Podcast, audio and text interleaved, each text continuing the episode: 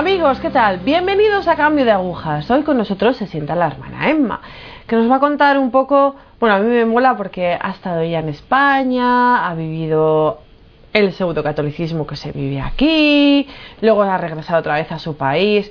Y bueno, a ver, que se ha dado cuenta de varias cosillas, las cuales le han llevado a este, a este cambio de agujas, al estar hoy con nosotros aquí. Hermanas, ¿cómo estamos? Muy bien, muy bien. A ver, pregunta típica tópica. ¿Naciste en una familia católica hace cuantísimos años? Sí, nací en una familia católica hace 26 años. Nada, poquísimo.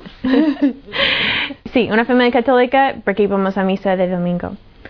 Pero una, una fe fuerte de, de relación con el Señor como personal, No. no.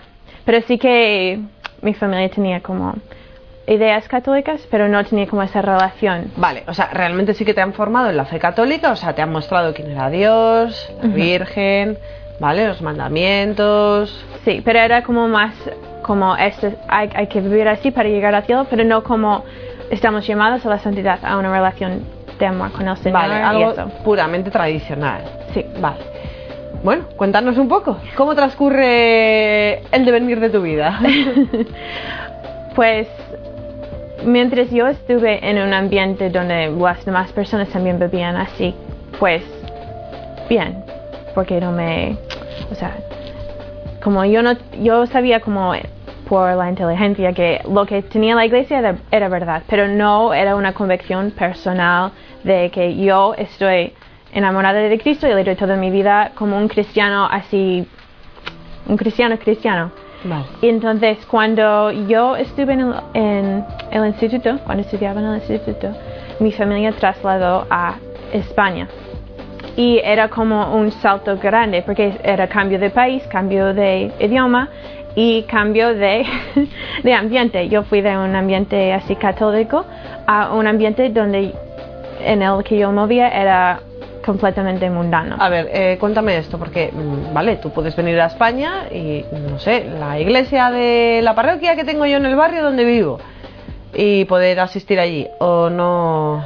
O sea, asistíamos a misa, pero era, eran, No, con digo, perdón, eran cuatro señoras mayores y éramos los únicos chicos jóvenes. La Mi familia fami- joven que. Sí. Y eh, como no entendía mucho de lo que decía el cura porque no- todavía no controlaba el español, Vale. y luego como eran todos señoras mayores, entonces como no era, o sea, no era un ambiente donde yo me veía como...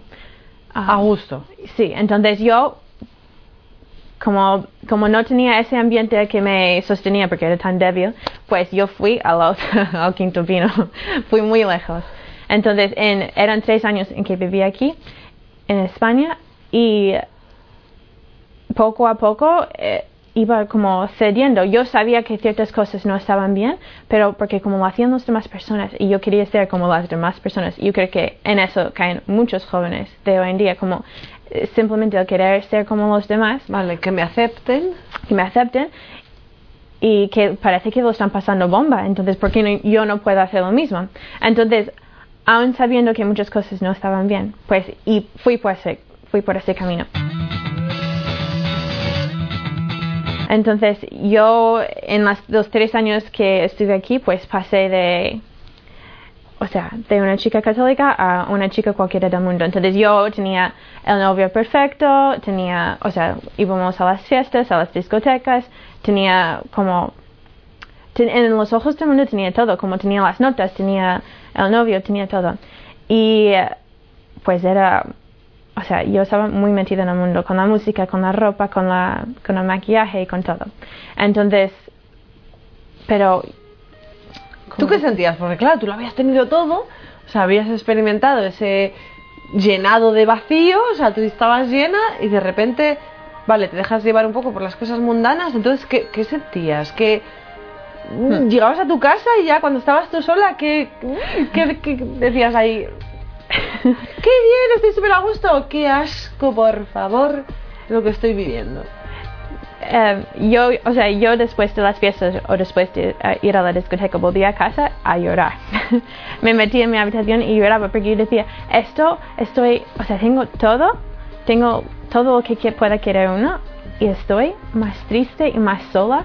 Y a veces yo, yo como gritaba a Dios, pero ¿cómo puede ser que yo exista? Que yo exista. Porque esto es como una, un sufrimiento tan grande, como un vacío tan enorme. Y digo, es que no entiendo por qué me has creado no, no lo entiendo. Si es para sufrir así, no lo entiendo. Entonces yo no relacionaba ahora como yo estaba siendo tan infiel, lo que quiere Dios, que el sufrimiento era por mi propia culpa.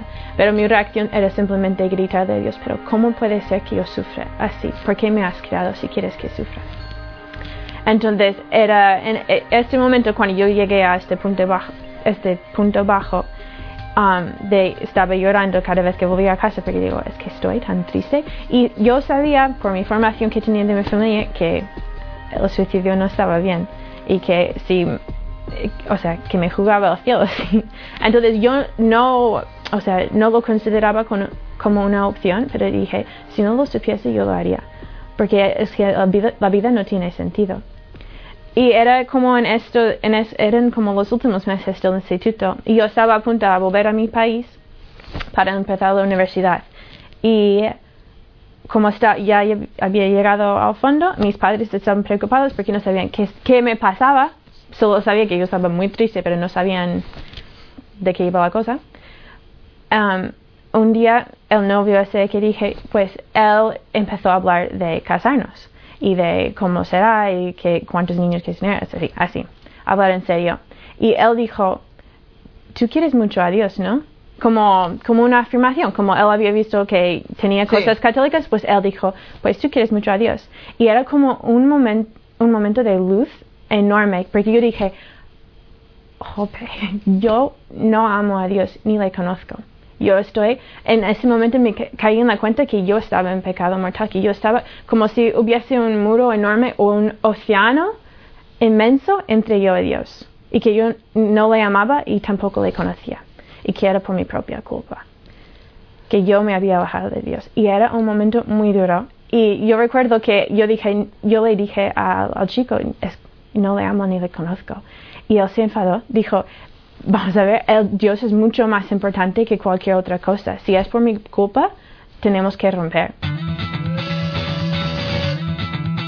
Y me impresionó, me, impresionó eso mucho.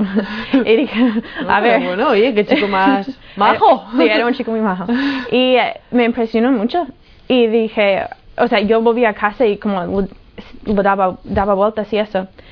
Y en este verano, como estábamos trasladándonos de país y eso, y yo empezaba la universidad, pues yo iba, no sé, buscando, buscando. Y tenía todo revuelto, como ese sentido de vacío y ese, como estar desesperada. Y luego esa pregunta y esa luz que había, había recibido. Y empecé la universidad y como yo en el verano había decidido como voy a hacer lo que sea, como lo que sea que me digan que hay que hacer para ser feliz, porque yo realmente creo que la iglesia tiene la verdad. Entonces lo que me diga, lo voy a hacer. Lo que sea para ser feliz. Porque lo que dijo este chico es verdad. Dios es mucho más importante que cualquier otra cosa. Entonces llegué a la universidad y miré, era una, una universidad católica. Entonces llegué y miré y digo, ¿quién aquí está feliz?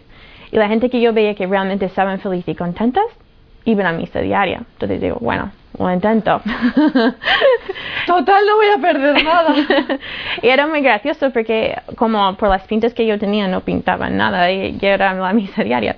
Entonces yo desde el primer día iba a la misa y vi que cuando yo llegaba para la misa había gente en cola para confesarse. Y digo, pues esas son la misma gente que está muy contenta, a ver si me confieso yo también.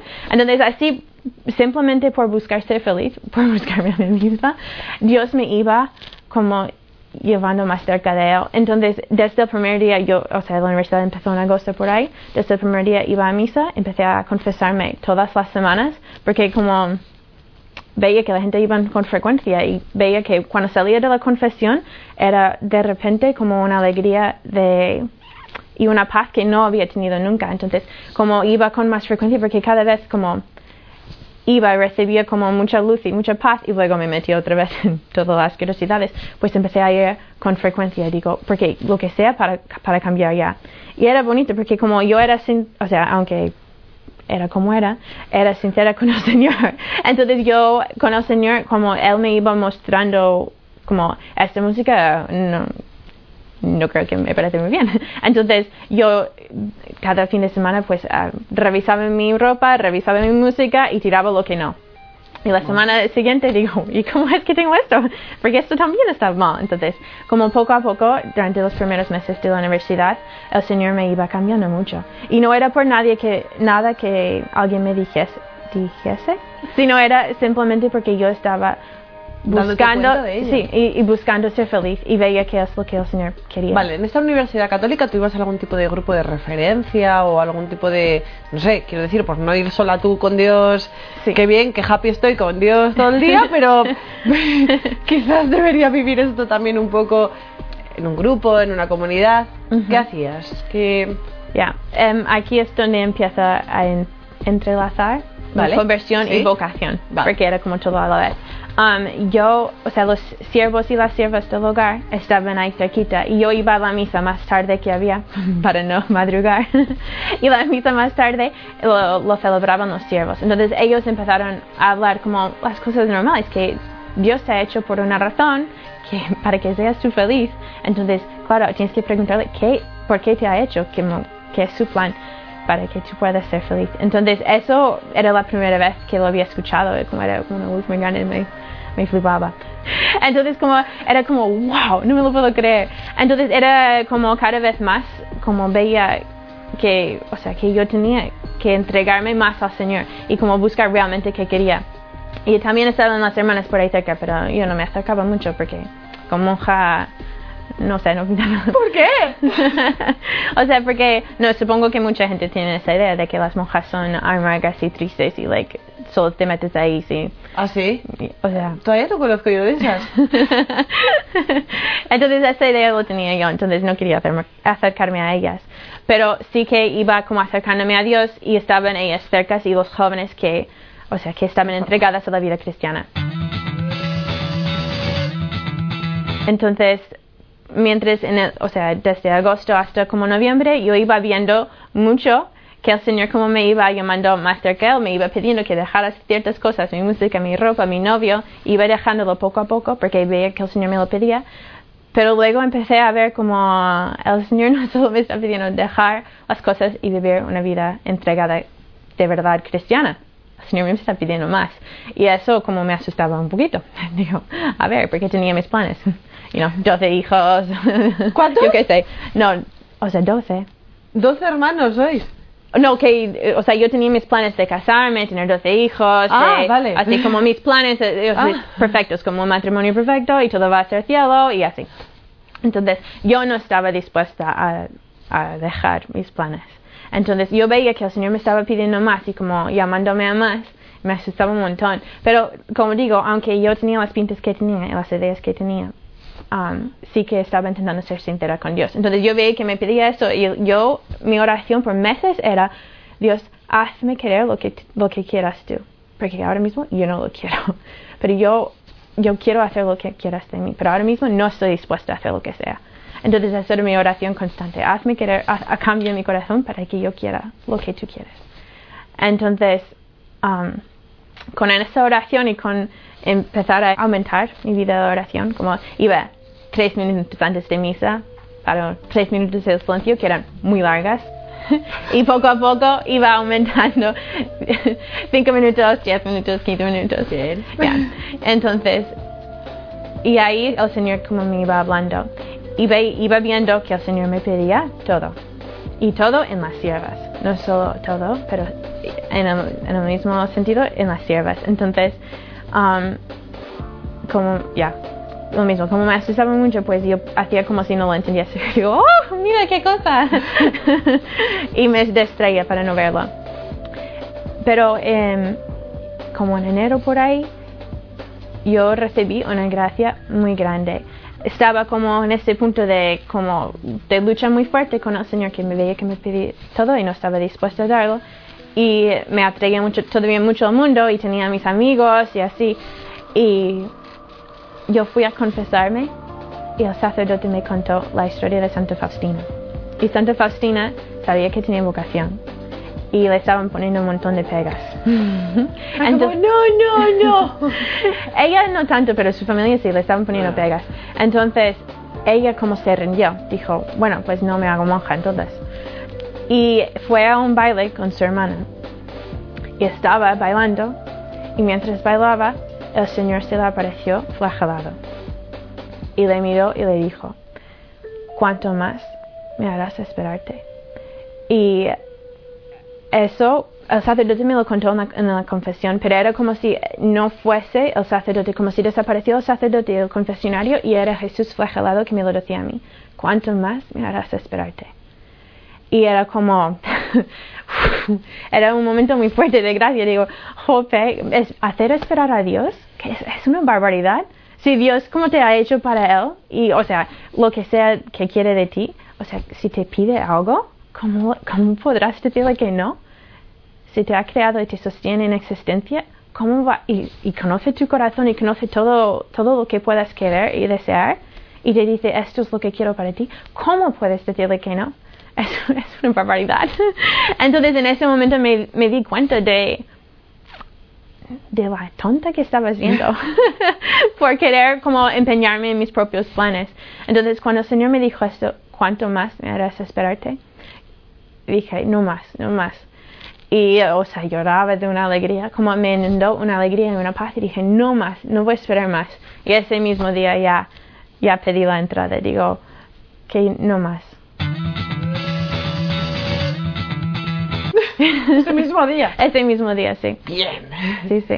Vale. Carencias.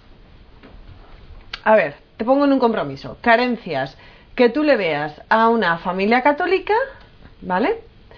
De esta familia católica, como hemos descrito antes o como venimos diciendo a veces, tradicional. Carencias que tú le ves a esa familia católica, pongo ahora las comillas,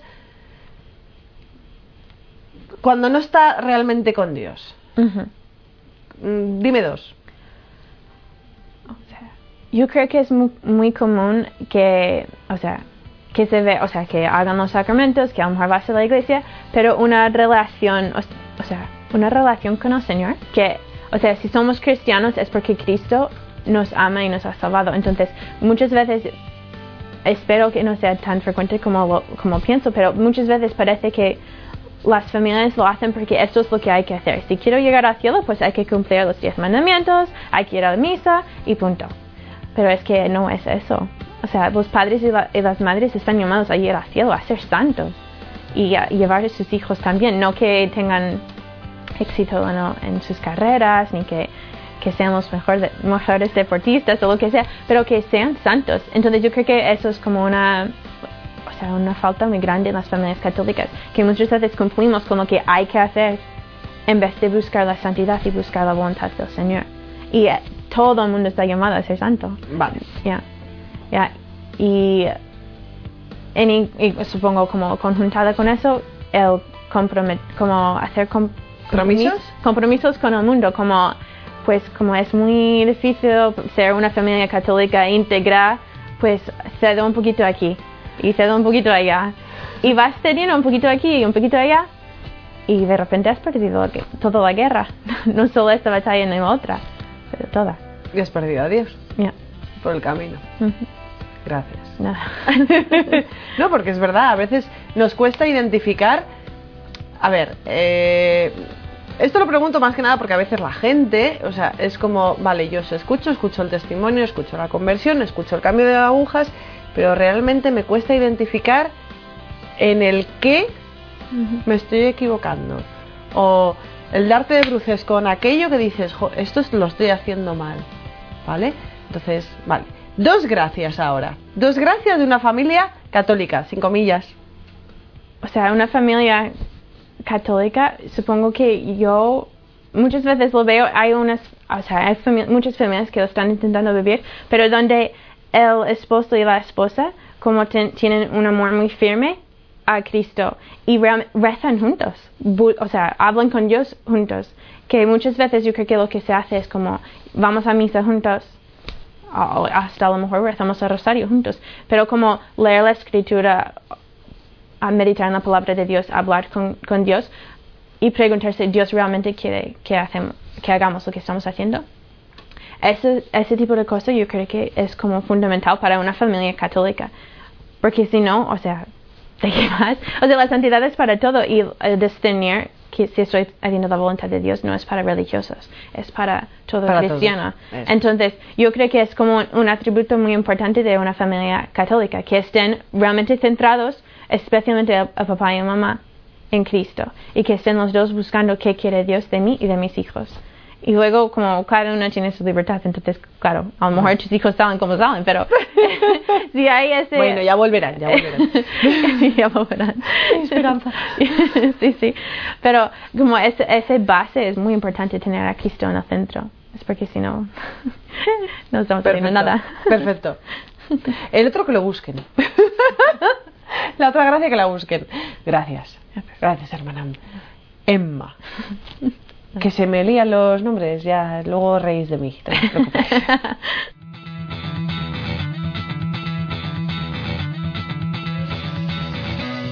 Amigos, os dejamos. Gracias por estar ahí. Os espero en el próximo cambio de agujas. Gracias.